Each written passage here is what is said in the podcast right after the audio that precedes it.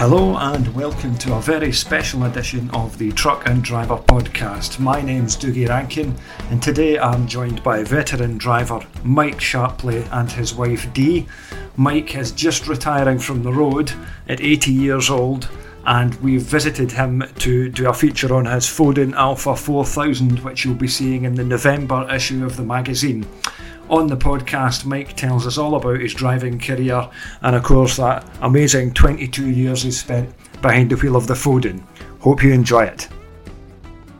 Mike Sharpley celebrated your 80th birthday this week, I did. and you're treating yourself to a well earned retirement, I think. I'm going to try, yes. I'm to wait and see what it brings. So, obviously, we've here we've photographed your Foden 4000 today. That's a truck that you bought brand new back in 1998, but we'll get to that in a bit. But going back a bit further, how did you get into transport? Have you been in the trucking game all your days? Well, not really. I was born on a farm.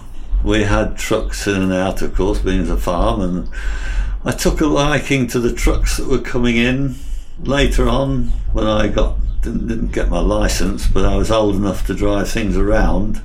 I used to climb in the trucks, go around the fields in them. It just took off from there. What kind of trucks were then? And did you kind of gravitate more towards the trucks and the tractors? Was there all sorts of stuff yes, lying I did. It was. I liked the tractors, but uh, trucks were favourite, and we had uh, a 1934 Thornycroft carting the beet around. That would have been quite a thing to pick up and drive as a young man. Uh, Quite a Oh yeah. heavy thing. What did you do when you left school? Well, I left school. Did you do national service? Uh, well, it wasn't national service. I missed it because I was on a farm, but I went into the regular army for six years as a driver, come mechanic, and later on come tank mechanic. Tank mechanic. Yes, and I've got my license for a Centurion tank. There's, a, there's an actual license for that. Oh yes. Well, if you're a tank mechanic, you had to be able to drive them on the road. Did it take you anywhere in particular? Did you go on any adventures in the army? Africa. Well, yeah, s- East Africa, Cyprus three times. Yes, that uh, you know, after I left the army, I did, went straight into haulage. Then, working for local companies, getting a bit of experience. What kind of driving were you doing back then, and what kind of trucks were you using? First truck I had was a Bedford TK, which still some of those about now. Started on an awful lot of people Yeah. on the way. The TK or the Ford D series. Oh yeah, know, the, yes. the TKs did, did so much. Then I had a a Dodge. I think they called them 500s. What were you doing? Were you going all over the country? Were you kind of doing local stuff back then? No, we did Glasgow Market, which is quite a way. What were you doing? Like just sleeping over the seats? Yeah. and Well, stuff. down in transport cafe, dig, being digs back in the day and things like that. Yeah, it's all digs. You know, unless you wanted to sleep on the seats, but Mm-hmm. Uh, what were the drivers' digs like back in the day? Were there any good ones? there were, but they were usually full. And of course, this is all like rooms, like dormitory rooms for the truck drivers to sleep in at night. This is like Yeah. before the days of the sleeper cabs. Yes, there was sometimes you'd get a room for two, but normally you got a room for about eight or ten. Did you not make a board like I did? Oh yeah. I had a board across the seats. Mm-hmm. They just set it straight across, and then you made your own curtains, and you just you were self-sufficient on your board. So when, as time moved on, you went on from your Bedford TK. Was that in like the 1960s? Would that have been? Yes, uh, 65, 66, I think. Uh, so moved on a bit, got to move to Peterborough, got onto the Arctics then, and uh, old Scammells and Fodens. That's where my first Foden was. I got to like them then, and it stayed with me. What kind of Foden was it? It was a Foden S36 and there was a Foden S21, the Mickey Mouse. So I did the bricks for about three, four years and moved on to the Fridges, Reefers, Christian Salvesen. But uh, I had a F86, which was the very small, but it was quite a good motor actually. Yeah, I mean, they, they were a bit kind of revolutionary when they came Oh, out. well, even yeah. even though it was just a little lorry, it had like um, sound deadening in it and a radio and heaters and all these kind of luxuries. Yeah. You, you thought, well, it's it's not going to pull, but it did. So did you end up going out? At what point did you end up going out to the Middle East? Did you? Uh, well, I had four years at Christian Salvesen's, and then I decided that uh, I wanted to get my own motor, which I'd always wanted to do, and so I bought a second-hand F88 Volvo, When was this? 1975. It must have been good. It wouldn't have been an old truck at the time, like an F88. No, it's So two years old. I mm-hmm. think it's an L reg. that would have been a good motor. It was. Mm-hmm. It cost me seven grand. And then when I'd finished with it, I sold it for seven grand. How long did you have it for? About five years, I think. What sort of stuff were you doing with that? Was that for like going? Well, we did Abroad. trips to the Middle East overland. You know, Saudi Arabia, Iran, uh, Qatar. How did you start to go abroad though? What made you go to? Yeah, what drew what, What drew you to do it that? was an anonymous phone call. An anonymous phone call. We got an anonymous phone call one night saying that uh, Wilkes of Leicester are on the lookout for owner drivers to take their trailers across to the Middle East. I thought, well, I didn't know anything about this, so I rang the bloke up. Within two weeks, I was down at London collecting my visas for all the countries on the way to the Middle East. What was the interview like? What was he wanting to know? Or what did you do? Do you have a lot of questions for him at the time? Well, I did. I think I had more questions than him. He said, "What experience have you had, and what what motor have you got?" And he said, "Well, that's I got the F88," and he said, "Well, that's a good motor to have for a start." Did you have to go and buy a whole load of kit and then equipment for the truck? Well, you want really. You took as many spares as you could get hold of, or you could afford, or was room for in the cab.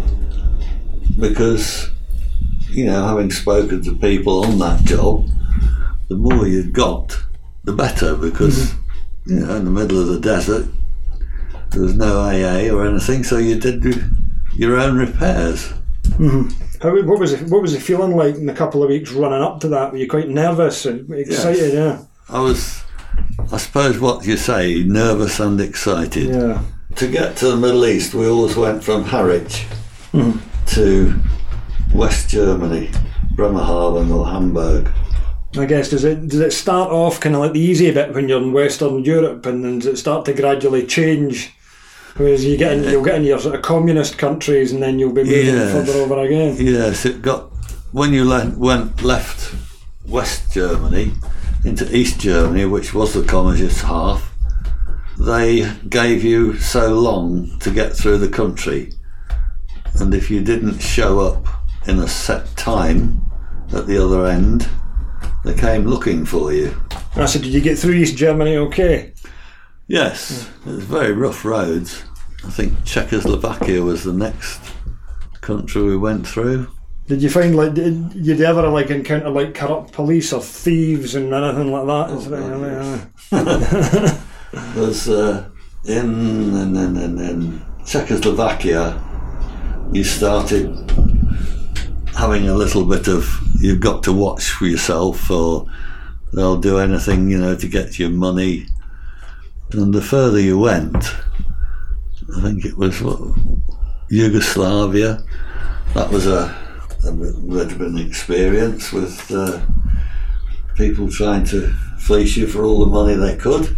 And we went along through Belgrade in Yugoslavia, with capital, and you le- were left that road, went down, I can't remember the road number, but it was out of Yugoslavia, and it was known generally as the most dangerous road in the world for accidents, everything.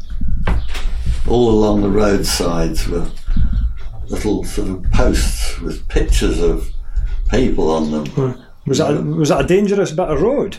Was it Yeah. like twisty and bends and all that? Really, it was No. the mad drivers. They were absolutely mad, and in that country, when somebody died, they put a post up Mm-hmm. with a big picture of who it was that was killed.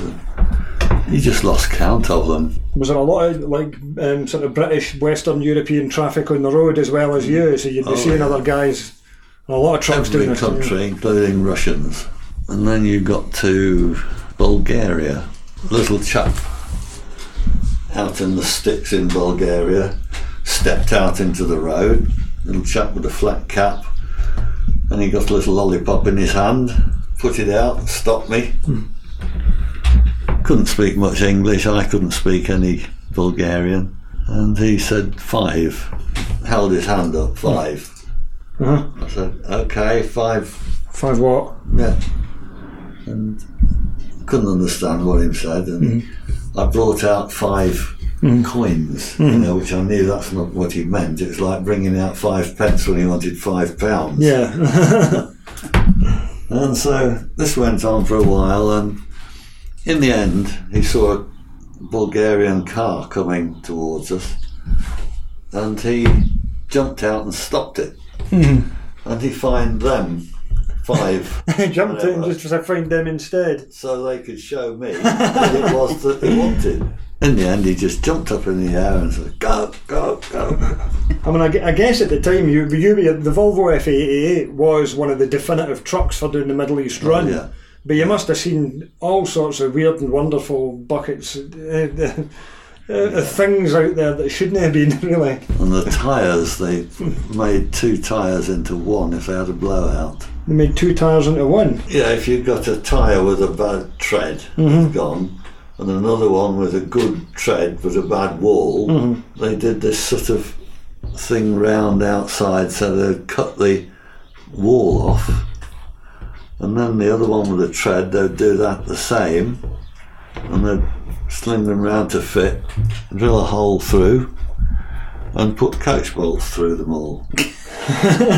but, but remembering then, we're obviously not talking about tubeless tyres because No, no, they've they- gone straight flat. Yeah, they've got enough tubes on them. They've enough tubes and they mm-hmm. just turned them round, bolted them together. We got another couple of thousand miles out of it. Mm, must have been nice going down the road with that, bouncing and rattling and. Well, I suppose tarmac if the alternative is to sit there and cook in the sun and not do anything, what else can you do? It's quite it's quite innovative in a way. that was commonplace on the, you know, the Bulgarians, the Turks, all those sort of local people. At what point did you cross over? You would have got into your sort of the Middle Eastern countries. That would have been when you crossed Turkey. Yeah, I guess so that's when the- crossed the Bosphorus River in, in the middle of Istanbul. You went from Europe to Asia.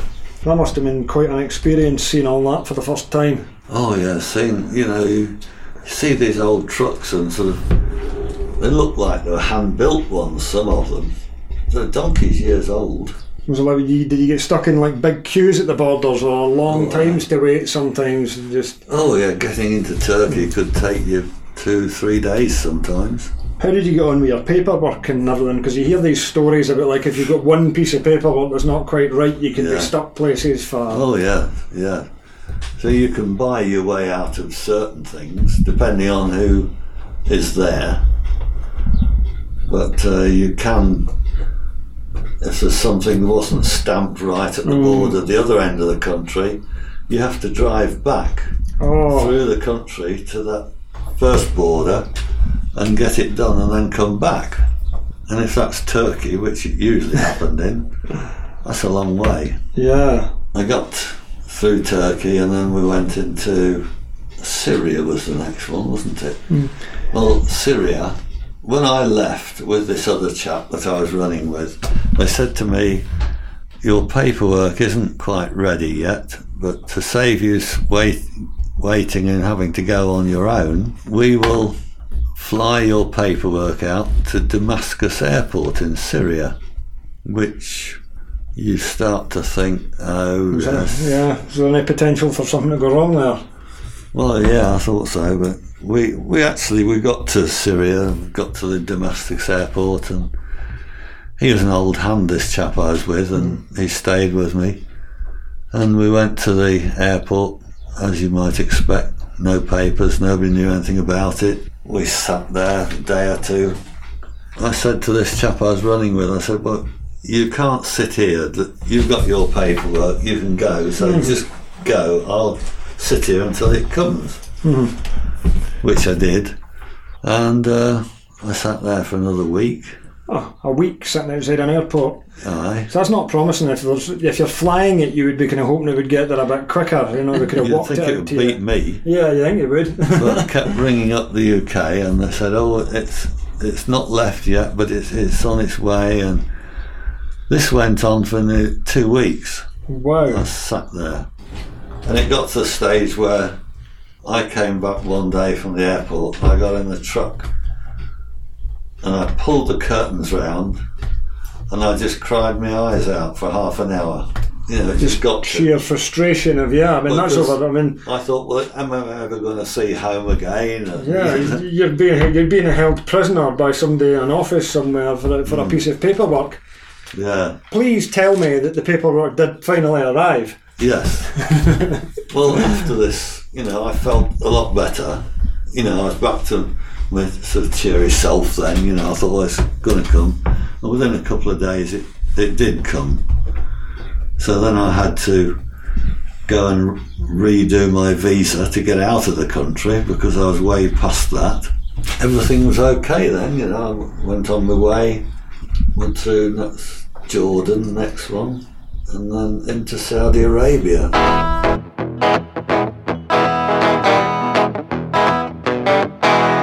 What was that like at the time? I remember it seemed to be uh, you had all the oil sheiks and things. There was an incredible amount of money floating about there. You hear stories of like they'd have a Rolls Royce and it would run out of fuel, so they'd just leave it in the desert and never Yeah. go back to it. Oh yeah, yes, and uh, it was just after the transition from camels to Toyotas. So everybody could drive a camel, but nobody could drive a Toyota, and so there were numerous accidents. Ah, so you got to experience pretty much a huge, a huge range of countries, the absolute depths of frustration during that. Oh, But I suppose it must be when you when you're loaded and you're turned and you know you're coming back. It must felt quite elating, like really happy to know that you're actually going to go heading back in the right direction again. We haven't got back to the coming back bit yet. it went through Saudi, and we had to go to Jeddah, which is sort of other end of Saudi. So it was a long trip through the desert, and our company had an office in a hotel at Jeddah where you reported to. And eventually, I got there, went in. And he looked at my papers and he said, "Oh." He says that's for Mecca, which is where no non-Christians, no hmm. Christians Non-Muslims. can go. Yeah, He says, so we have to get a driver now to take your truck hmm. to tip it. they have to get a Saudi Arabian person, Yes. a camel pilot, to go and Yeah. take your beloved F88 to go and tip it. Yeah. This Saudi bloke, he said, I'll send this man to you. He's experienced, but he says, go out for a run with him, see what you think, and if you're happy, he'll go and tip it and bring it back to you. How far away is this? Like, how long are you going to be without your truck? Oh, it'd be a couple of days, I mm-hmm. suppose, at least. Because it wasn't just round the corner. That's your, but you're now waving goodbye to the truck. Yeah. There's uh, a- So I've got the day or two in the hotel, which you couldn't really enjoy because you were on edge all the time. Did it come back in one piece? No. I got the message through from the office. Well, they didn't tell you, did they, that he hadn't had any sleep for two No. days? Well, the, the, the chap taking the lorry out. Yeah, he fell to sleep. Oh, he fell asleep driving. Oh, well, that's. And he went straight through this dike with it, bounced up the other side, did a bit of damage to the front suspension. Sump was pushed in a bit. It was still mobile, though. But well, Just I, under. I couldn't see that. No. I mean, it wasn't. They kept me informed. They said, "Well, we've had a look round it. It's Hmm. if he drives it steady, he'll be okay." I said, "Well, you got anybody else that had a bit of sleep that can drive it?" But no. And eventually, it came back. There was something odds and sods in the suspension were bent, and Yeah, your fuel alignment would have been all out and everything. yeah, and the you know, I thought the dent in the front of that sump, it looks as if it's just about to be hit by the big ends, probably. hmm And I thought, "Oh, I don't fancy the trip back taking it like that. So in the end, I decided I was going to ship it back to be safe and get it done in England. So I mean, after that experience, I mean, a lot of people would have been like, "Not, not for me." But you went back for it again. well, I felt if I gave up then, Yeah. I'd have lost a lot of money. I said, I've got to, it's like a, if you come off a horse, you reckon to get back on it, so I'm told. Yeah, that's it. You've had a baptism of fire with it. You know, that Yeah. you know So- what to expect the next time. It was, I think I had a 10 days off or so, and he said, We've got a trailer for you for Iran, or Tehran as they call it, which was then under the Shah of Persia. It wasn't the Ayatollah in those days. Yeah, this is like the old Iran that seemed like much more Yeah. like in in line with Western culture. You see the It old. was. I mean, It looked, it looked so. You see old pictures of Iran and things like that. It looked so lovely and westernised and everything. And they had that big. There was the Iran Iraq war and there was the uprising and everything, and then it all kind of changed, didn't it? I mean- what, what was it like back then before all that happened? Was it nice? drove into Iran, into the or Tehran, Mhm. Young girls are walking around in miniskirts. You know, you no Middle Eastern country you would see with girls in mini streets. They got miniskirts, they got the burqas on and things, but not Yeah. there. It's just like mm-hmm. walking down the street in Newark.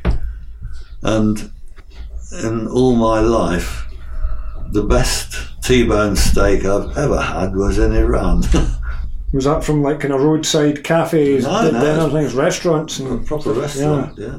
Did you find quite often you would get parked up for like weekends and things, so you could go and explore places and on the Oh way? yes, you get parked up sometimes, you know. I mean, there's uh, that was the next trip.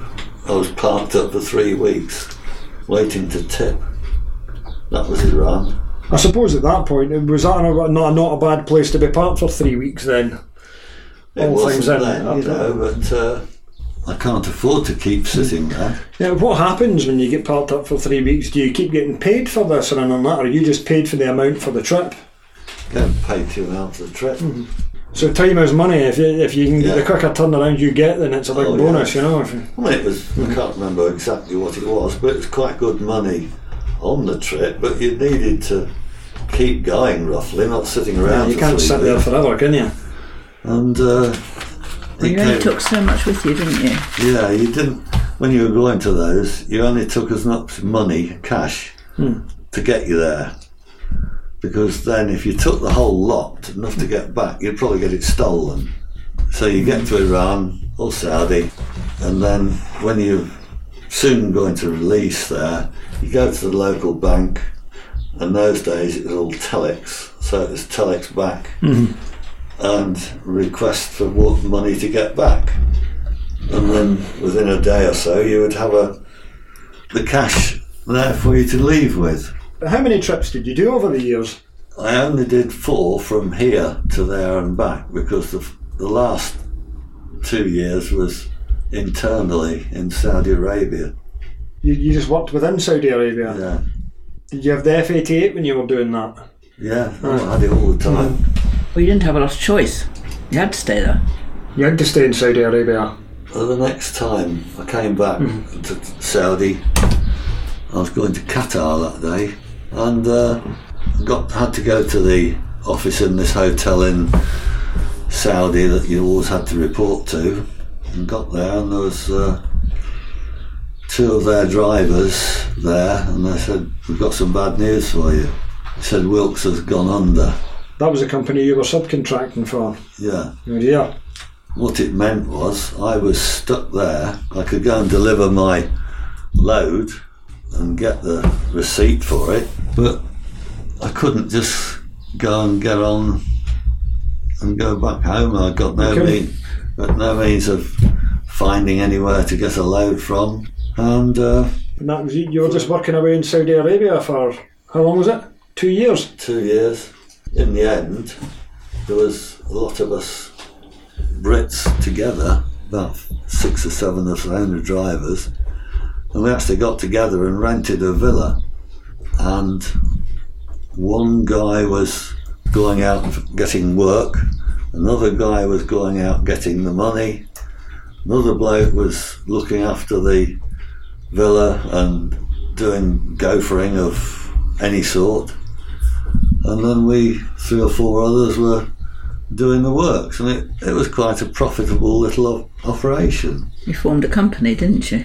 Yeah, SAM, SAM, Saudi Arabian Movements. What made you just? What made you stay out there for so long? Was it just a good work? Because there, was- I mean, there was a lot of British um, Yeah. activity going on in Saudi Arabia at the time with the oil and everything. Oh, there was, yes, and it was. I mean, the money you got for what you did out there under diesel was three pence a gallon. Cheaper than water, was it not? It was. we paid more for drinking water than we did for diesel.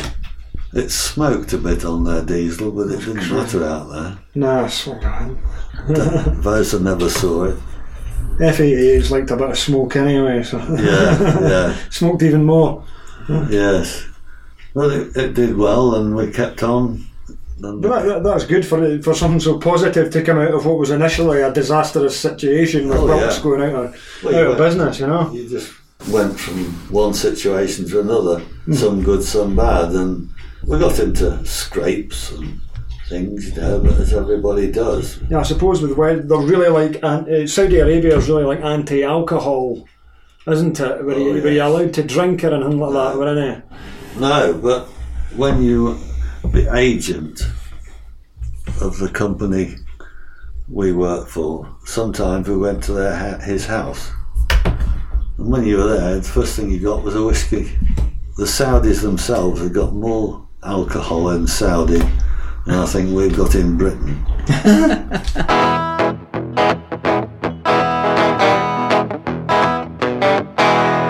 When was it time to come home from Saudi Arabia? Uh, I've been there doing internals just over two years, I think, and I really thought to myself, well, to work there solidly, doing the miles, and to have been there for over two years without having an accident or a serious breakdown, I thought it was time to just call it a day. And the heat was oh, overpowering. We've got no air conditioning. No, uh, quit while you're ahead, basically. Yeah, that's what it was. So this chap that was collecting the money for our company, he's he, he was into transport a lot as well, and he said, "If you're going to go, he said, I'll, I'll buy your motor off you if you if you want." I said, "Well, yeah, save me taking it back or other things, etc., whatever was available." And he said, "How much do you want for it?" And I said, seven grand which is what I paid for it in Bishop Auckland. He said, "Oh no," he said, "I can't pay you that much." I said, "Why? You're going to, you know what you're going to earn? Mhm. Seven grand. You've got a motor that you've been seeing for two years. You know it's good, reliable." I said, it, "I'm not letting it go for less than seven grand." And we sat on the bed. I think until late in the night. Oh, all right, he says. So the next morning, seven thousand pounds in well, and what money it was, but it was all That was money.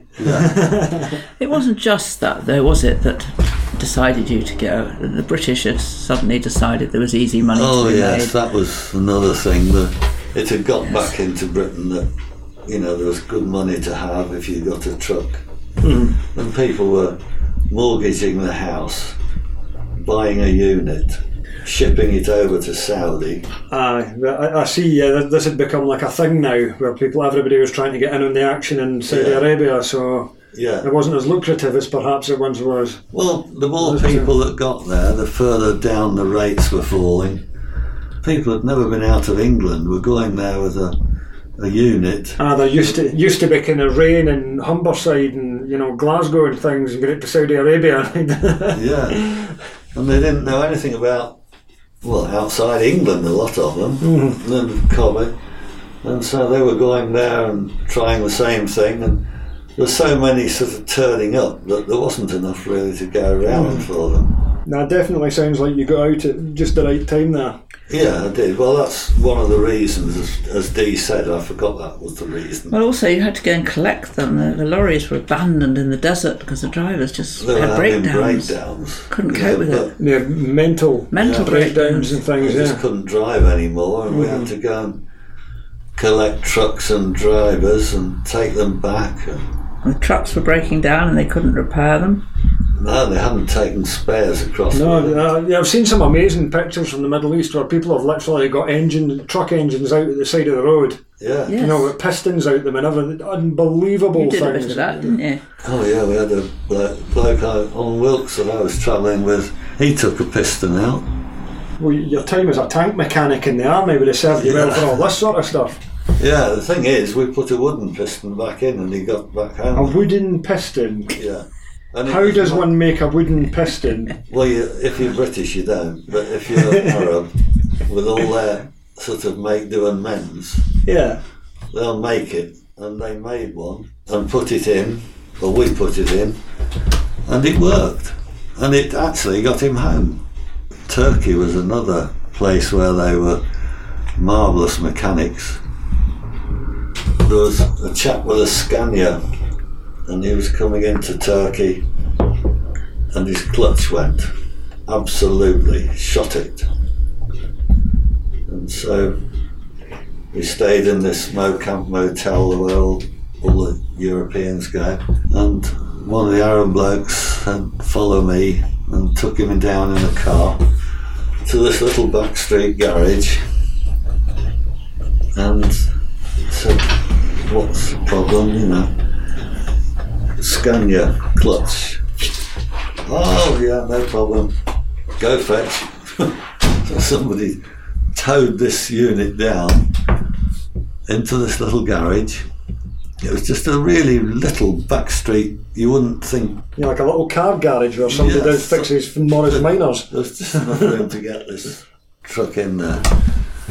And when it got in, the first thing you saw was these two young lads of about 12 or 14 years old started stripping it down. They just got right in about it. And this Probably the parts for it, but they're able to source the parts for it. No, well, the, cl- the clutch was absolutely shot, apparently, and out of their all their scrap heaps there, they made a clutch plate, and they put it in, and it worked. And it was a bloke we knew that truck it was, and we saw him on the next trip, and he said, "Have you, you know, how's the clutch gone? Is it renewed now?" He says, "No," he said, "It's still the one they made." He'd been home. It worked so well, so he went out again with it. they were marvellous. Mm, fitters, so- make do and mend. They could do anything.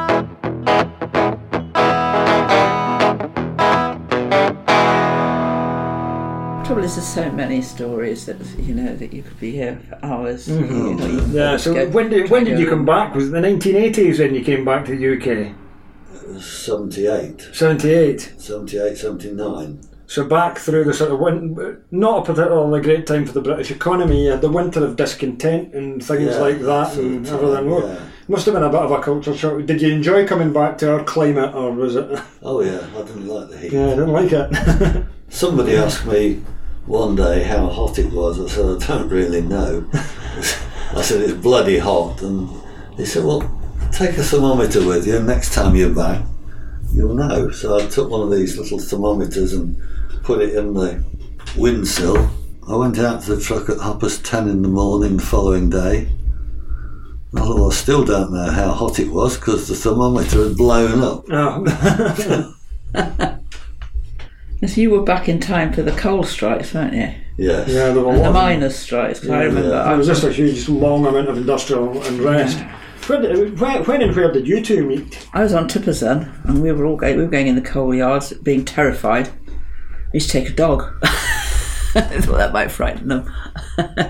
These were the picket lines. Yes, they were terrifying because you couldn't not go. You just had to go through because you, had, you didn't get paid, Mm, well, we're both on the coal job, aren't we? weren't we? Is that who you met on the call? Well, no, we'd, uh, I suppose we were on CBs together. You know, we were all on the CBs. We worked for the same people, saw the same Yes. places. So were you back as an owner driver at this point? Yeah. You got, well, you got yourself another truck in the UK. Yes, I uh, obviously flew back and uh, went to the Volvo agents up at what's it, Billows as it was, and the F10 Volvo had came out a year or so previously. I decided that was the truck to get, being as I'd just got rid of a Volvo and knew them fairly well, and everybody was saying this was a good truck that had just come out. So Yeah, well, I mean, at the time, the F, I mean, compared to some of the British stuff and the older things that were on the road at the time, the F10 was Yeah. state of the art. Oh, it was. Oh, it was really good. So I bought that and we did all the coal strike work and then went into soft drinks with Gold medal soft drinks. Carter's. On the Hello end. Sunshine, it said all over the Oh, of course it did. Yes, it Hello, did. didn't it? Sunshine. Hello, sunshine. Yes, it did. Orange and yellow. Did you did you work together driving? I worked for him, Right. along with when I was working for my other company as well. Aye, doing a bit of both. Doing a bit of both. Back in the day, you know, Yeah, yeah. Bit of part time work for Yeah, both it's a bit of companies. Yeah. You were never out of work, were you? Oh God, no. So you're out in the F10 delivering soft drinks. That was after the F10, wasn't Well, it? it was one four two when we double shifted. Ah, Yeah, ah, that's right. Your next truck was a Scania 142. You Yeah. buy that brand new. yeah. That, that was, you were doing King of the Road in that, and that that was new. You know, Oh, that was smart. Oh, yeah. that yeah. nice truck. Wow, that was smart. It was. Was it Saudi Arabia? Yeah, Saudi when I Airlines got it. colours. I just, what, what are we going to do with it? And I'd just come back from Saudi not long before, and I, I always liked the Saudi Arabian Airlines planes, and two-tone green and two-tone blue on white, the length, and so I adopted them as our colours. So what was going on? there? Were you driving the truck on days, and then D you were on it on nights, sort of thing? Yeah, we but did. you were also the night shunter, weren't you? Yeah, but I was yes uh, during Christmas time when it was really busy and summer, summertime when it was really busy. I would go in and load all the the, the other boys' lorries. They'd leave their whole uh, outfits there, tractors and trailers, and then they'd give me all the keys, and then I would go and get all their lorries loaded for them, so that when they came in in the morning, they'd all got a trailer to go out. How, how did you get into lorry driving, D? Um, I think because my first husband was a lorry driver, and his boss said, "Why didn't I get a license?" And then I could take, go and fetch my first husband home, you know, with a car, and then I could bring the lorry back. Well, if you ran out of time, sort of And then yes, and then um, look at the logbooks in those days, and then he would be able to set off early in the morning. So I think that's how it started. So he said I pay into this school or something.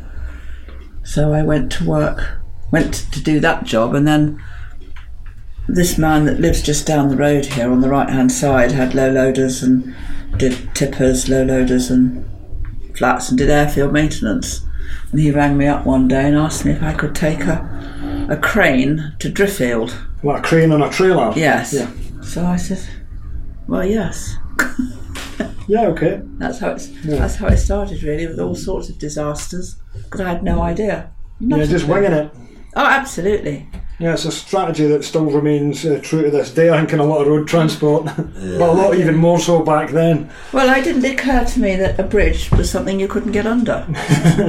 I just didn't. You thought that if it was built, it would be built so that everything would go Yes, under it didn't occur to me you couldn't, and I took a, a jacked up drainage machine on a low loader to a drainage company, and I found a low bridge. Well, I, I didn't look low to me; it looked huge.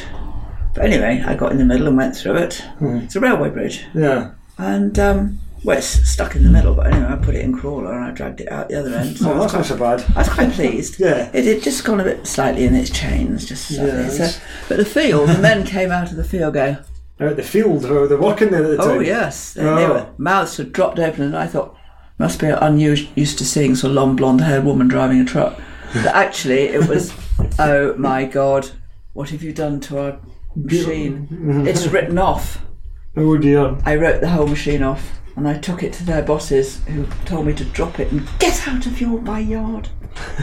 and then found out that actually my, my, my boss here mm-hmm. wasn't insured to do the job. Oh dear. It was another company, a, a plant hire company, had rung him up and asked him to do the job, but actually they weren't insured to work for anybody else. Oops. So, but you don't know. Nobody tells you things. No, nobody tells you, and it's still the same to this day. So there's the keys. Go take the truck. Go and take it away. So It did, it Yeah, did terrible things to me. I, I went to a, sh- to a shipping yard to load a load of pyrites, and the ship dropped the stuff in the back of my trailer. Along there was hundreds of people waiting, you know, in the queue of tippers, and I just thought you just drop them in. So they did till the tyres were flat, and all the drivers were laughing, he's standing out laughing, and I Yeah, thought. how much weight was on it by this point? Oh, I should think it was. Uh, I think hundreds of tons on it. I mean, and they were all thought it was hilarious. So luckily, the the man on the ship got his machine back in again and lifted stuff out, so that I could actually drive it. But nobody tells you Yeah, nobody anything. told you anything like that. You, you would think it still goes. It still goes on to this day when you go into places. Don't dare get out the cab unless you're wearing your high vis suit and your glasses and everything like that. But don't tell Oh. you where to go. But. Aye.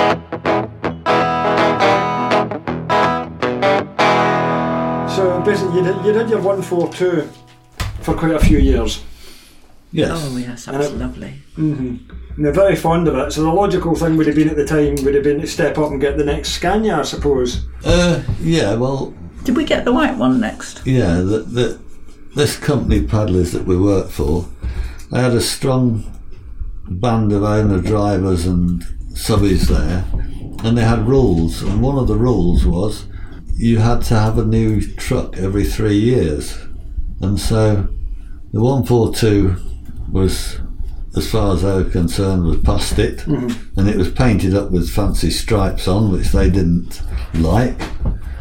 So I thought, well, best thing I can do now then, for now, is go and get a an interim one, sort of, that, which was the 380 Scania. That was Two. my one one three. Is a 113. Yeah, Horrible. you don't like that. No, it wasn't. It was a No, good he, motor. oh, he liked it. I hated It it. What did you not like about it? Just about fleet specs, sort of not a Boring. V8. It was just so boring. Yeah. Boring to drive. I like driving ours. Well, anyway, we had that for three years, and then uh, it's time to go. So this time I was thinking about, you know, retirement isn't that many years away. So I thought I'll get a truck that's going to last me now until I want to retire. We sort of decided that I wouldn't drive for us anymore. We wouldn't do double manning. I wouldn't get a, a unit myself. I would go and work for somebody so that I could have holidays um, and not have to worry about somebody driving the lorry and the mess that they leave it in and things. And Michael can have one that he that he wants. Choose his own truck that he really wants, and his own spec and everything, Mm, which the Foden you could do. yeah. you know, so this chose- was this was 1997. So 1998. Well, the actual truck came in January '98. What was your what was your choice at the time? Because you did, was the Foden the thing you looked at first, or what, what were your options from like did you look Well, at Scania I- and I- Volvo and things? I thought of all the trucks that were about at the time, and the obvious one to start with was the Scania because I, the last two were Scanias. I knew them, and uh, I knew the people that looked after them. So I rang Scanias, went in to see them, and asked about you know the next model up and. Because of, I spoke to a couple of the fitters that are there, and they said, "You don't want that." Yeah. So this is the four series, which hasn't been out for that long No, at that no. point. But I mean, it's you know a really modern truck. Oh yeah. I mean it, these were two series that, uh, yeah, two series. The F, the A one four two. It wasn't One four two, yeah. Then the, yeah, the one four three would have been the one in between. The four series was the one with the big top line cab and the folding Yeah. steps, and the one that looks quite like the one Yeah, that's available. Well, the streamline that they went out with. Yeah. So they, the Scania fitters said you don't really want one. no, well, it wasn't the bloke that Hmm. selling them. It was the the the fitters that I Yeah, knew. said there there, and I just sort of walked through there. And, uh, the one four three had just about run its time when. So I got I gave him the spec I wanted, and he said, "I'll get you a price." The, the Scania salesman. Yeah. Yeah. So I thought, thinking back to Kenny's in the seventies, I thought Foden wouldn't be a bad truck to go out on. Mm-hmm. So I got in touch with Bill Elliott up at Foden's and chap was down here within two days with all his paperwork and we came and sat here for the morning and discussed everything, every spec. Do you want aluminium air tanks? Do you want steel air tanks? What do you want your steering wheel, a large one or a little one? You know, and it went right through the truck like that. You know, you just build, as you know, you just build it up your own specs.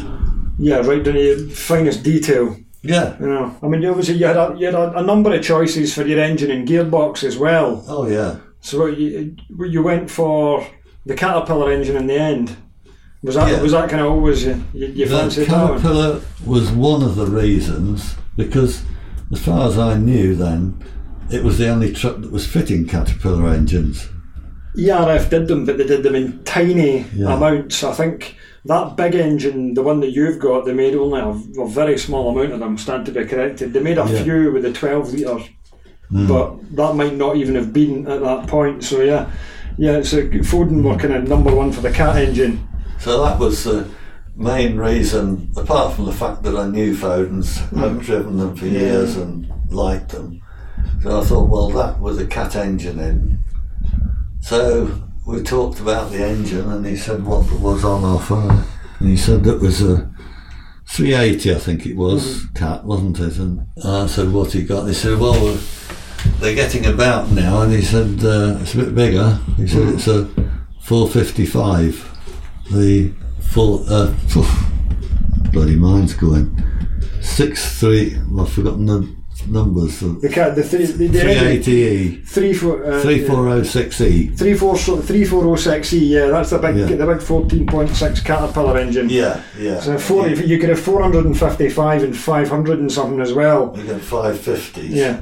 but I thought then I don't really need a 550 I mean the the advantage or one of the advantages cat over Cummins was that the Jake brake came as standard Right? I wanted a, a Jake brake, and yeah, he said about this.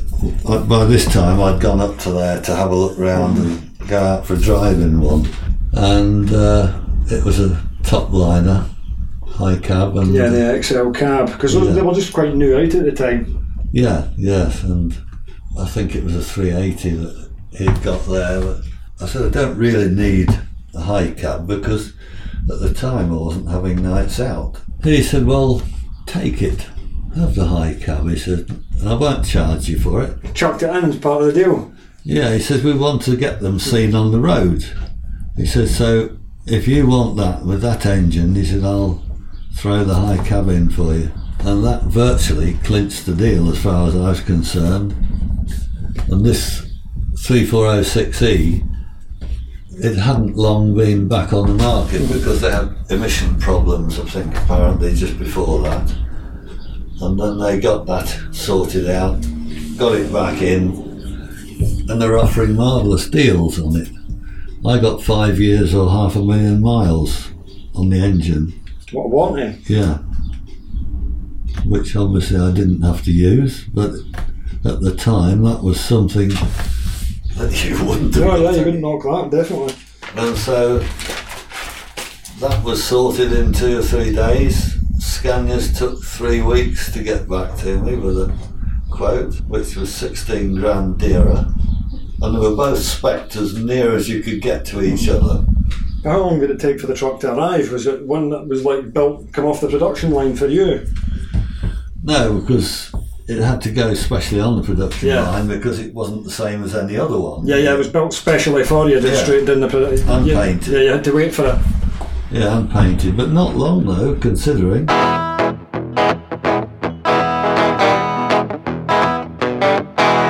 When did the truck first go on the road? Uh, January 98, I think. Now, at that point in time, obviously, you ran the truck. You've run the truck from then up until now, up until 2020. Yeah. Was it your plan to keep it this long, or was it just a matter of just keeping? I said when I got it, whichever goes first, it or me, we pack up and I retire. And one year followed another and another, and without planning anything, it just seemed to we stayed together longer than we thought we would.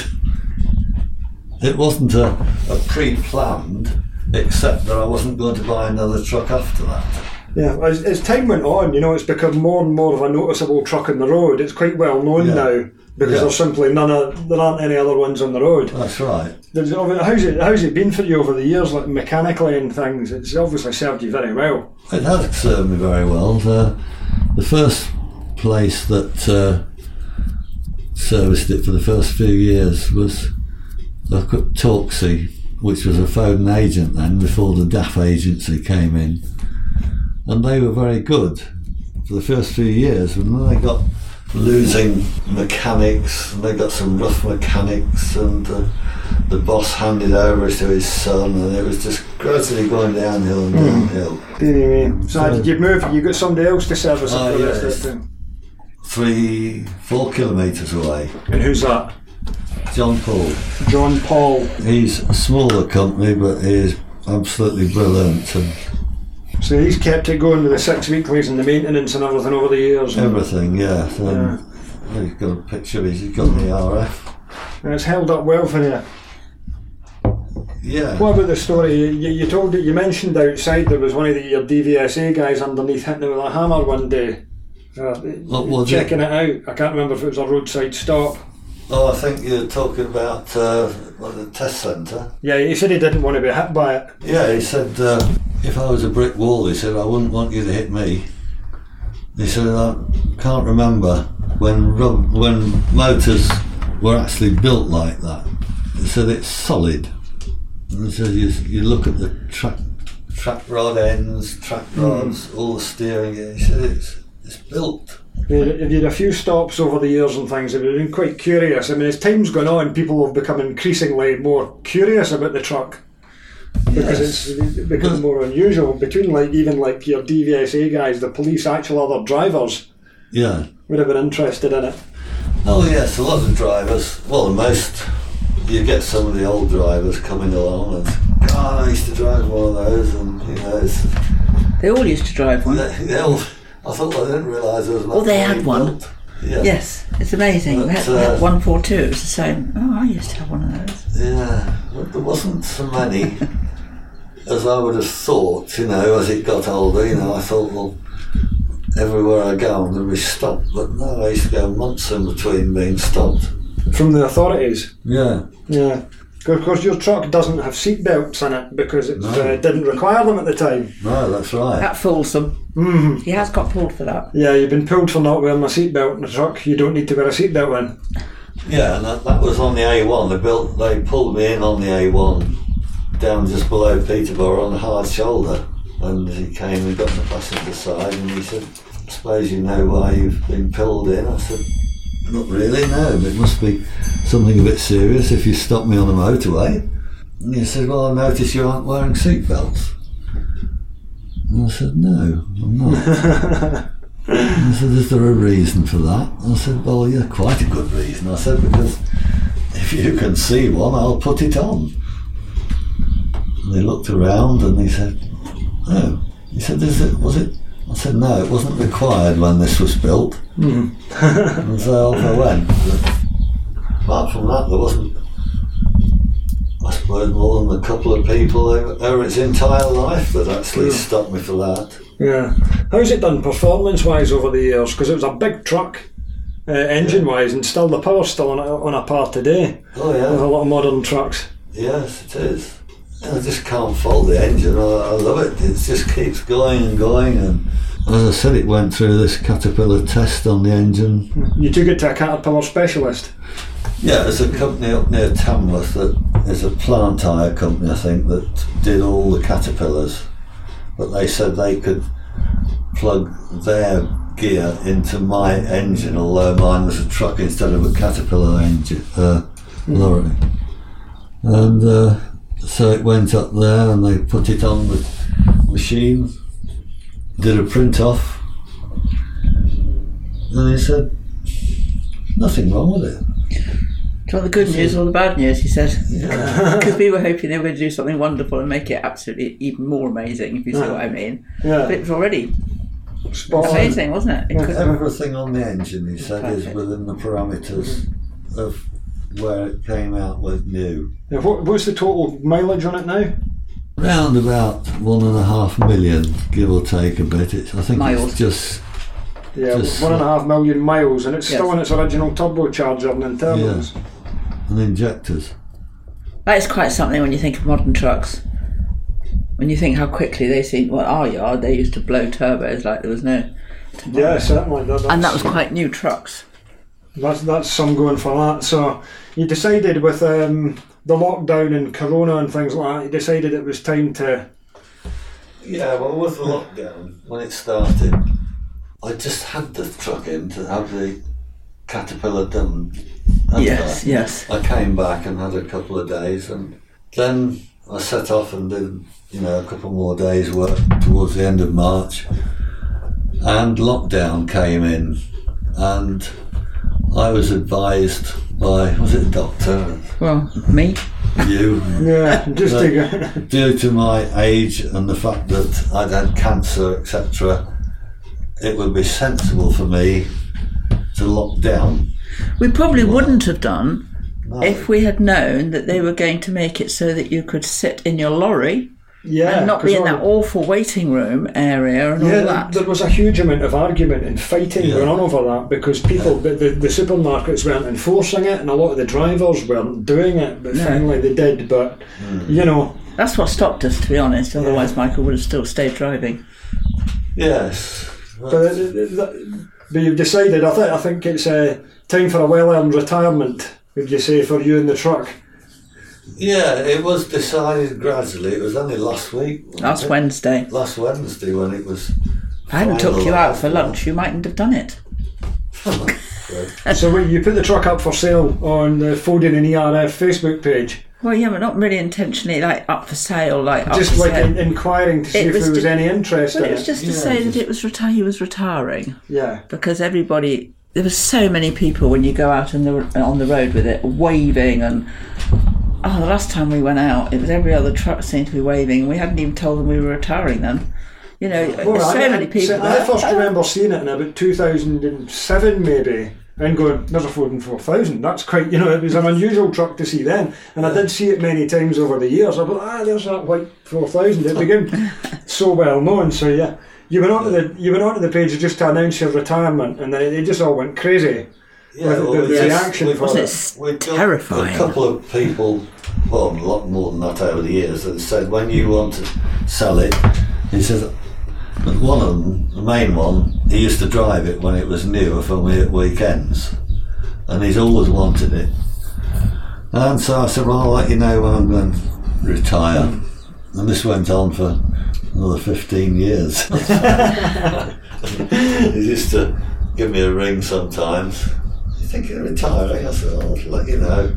Well, there literally isn't another one of them. You know, it's so rare. I, can't think with that engine being a mid lift and not a double drive because so many of them were used for heavy Yeah. haul and planting things. You know, Yes. Yes. there, there simply isn't another one out there. So yeah, you've just been you've been inundated with inquiries, shall we say? Yeah, most of them would have been just inquiries. Yeah. Not yes serious. oh yes I'm sure they would and they were looking at sort of seven to eight thousand is what Ha! people thought they would be paying Yeah, well I didn't know what price to put on it which is why when It's they said difficult what to price price it. I It's- put I don't know because Is I it- didn't I guess you've got. We'd spoken about it earlier outside when we were doing the photo shoot. That it's worth if somebody used to run one of these, or somebody's dad had one. If something something's worth what somebody's willing to pay for it, Exactly. you could find Yeah. you know because that's so rare. There could be a real you know huge interest in it. But uh, like I said, to you, it's of great. um, It, it's of um, huge sort of nostalgic and personal value to you as well. You Well, know, there's a lot of sentimentality attached to that truck. So You know, the chap that's at the moment is the one that's buying it. He said one of the reasons I'm so keen on that one, he says that you have it from new. That you've driven it from new. And he said that is a big sort of, yeah, it's Full. it's got all the manuals and it's got all the paperwork with it. And, oh yeah. You know, you could trace its history right back from Oh, day yes. one. It hasn't been on the fairgrounds Well, for a while and That lost blue it. folder. This blue all folder on the table. All that's its just stuff. All the stuff for it. been properly looked after from start to finish. I mean, really, We maybe should have tried to go for more, to be honest, Well, yes, but we didn't know. but we didn't know. And I did want it to go to a good home. Yeah. Well, hopefully it's definitely going to a good home. Yeah, You know, yeah. and of course, and then I'd, I'd noticed it as well, and I was like, "Can I please come down and do a photo shoot for Trucking and Driver on it before it goes?" yeah that's, Yeah, well, that's lovely. that's the Caterpillar Yeah. report on it. This piece of paper is the Caterpillar report, eleventh of the third, twenty twenty. There you go, nearly two point four million kilometres on it. Total time running forty thousand eight hundred and seventeen hours. Cylinder one through six, okay, and there's all your cylinder cycles, which are all within, within every tolerance and values spot on on it. You know, Yeah. clean bill of health. Yes. Th- thank you so much for your time, Well, Mike. thank you and so Dee. much You for know, coming. That's brilliant. Well, that's all right. Our pleasure. Thanks for listening to the Truck and Driver podcast. Please subscribe to this podcast so you never miss an episode. To keep up to date with the latest news, 100% for drivers, visit truckanddriver.co.uk, where you can also subscribe to the print edition of Truck and Driver magazine. which publishes on the last Friday of every month. The Truck and Driver podcast is produced by Sound Rebel. To find out more, please visit soundrebel.co.uk.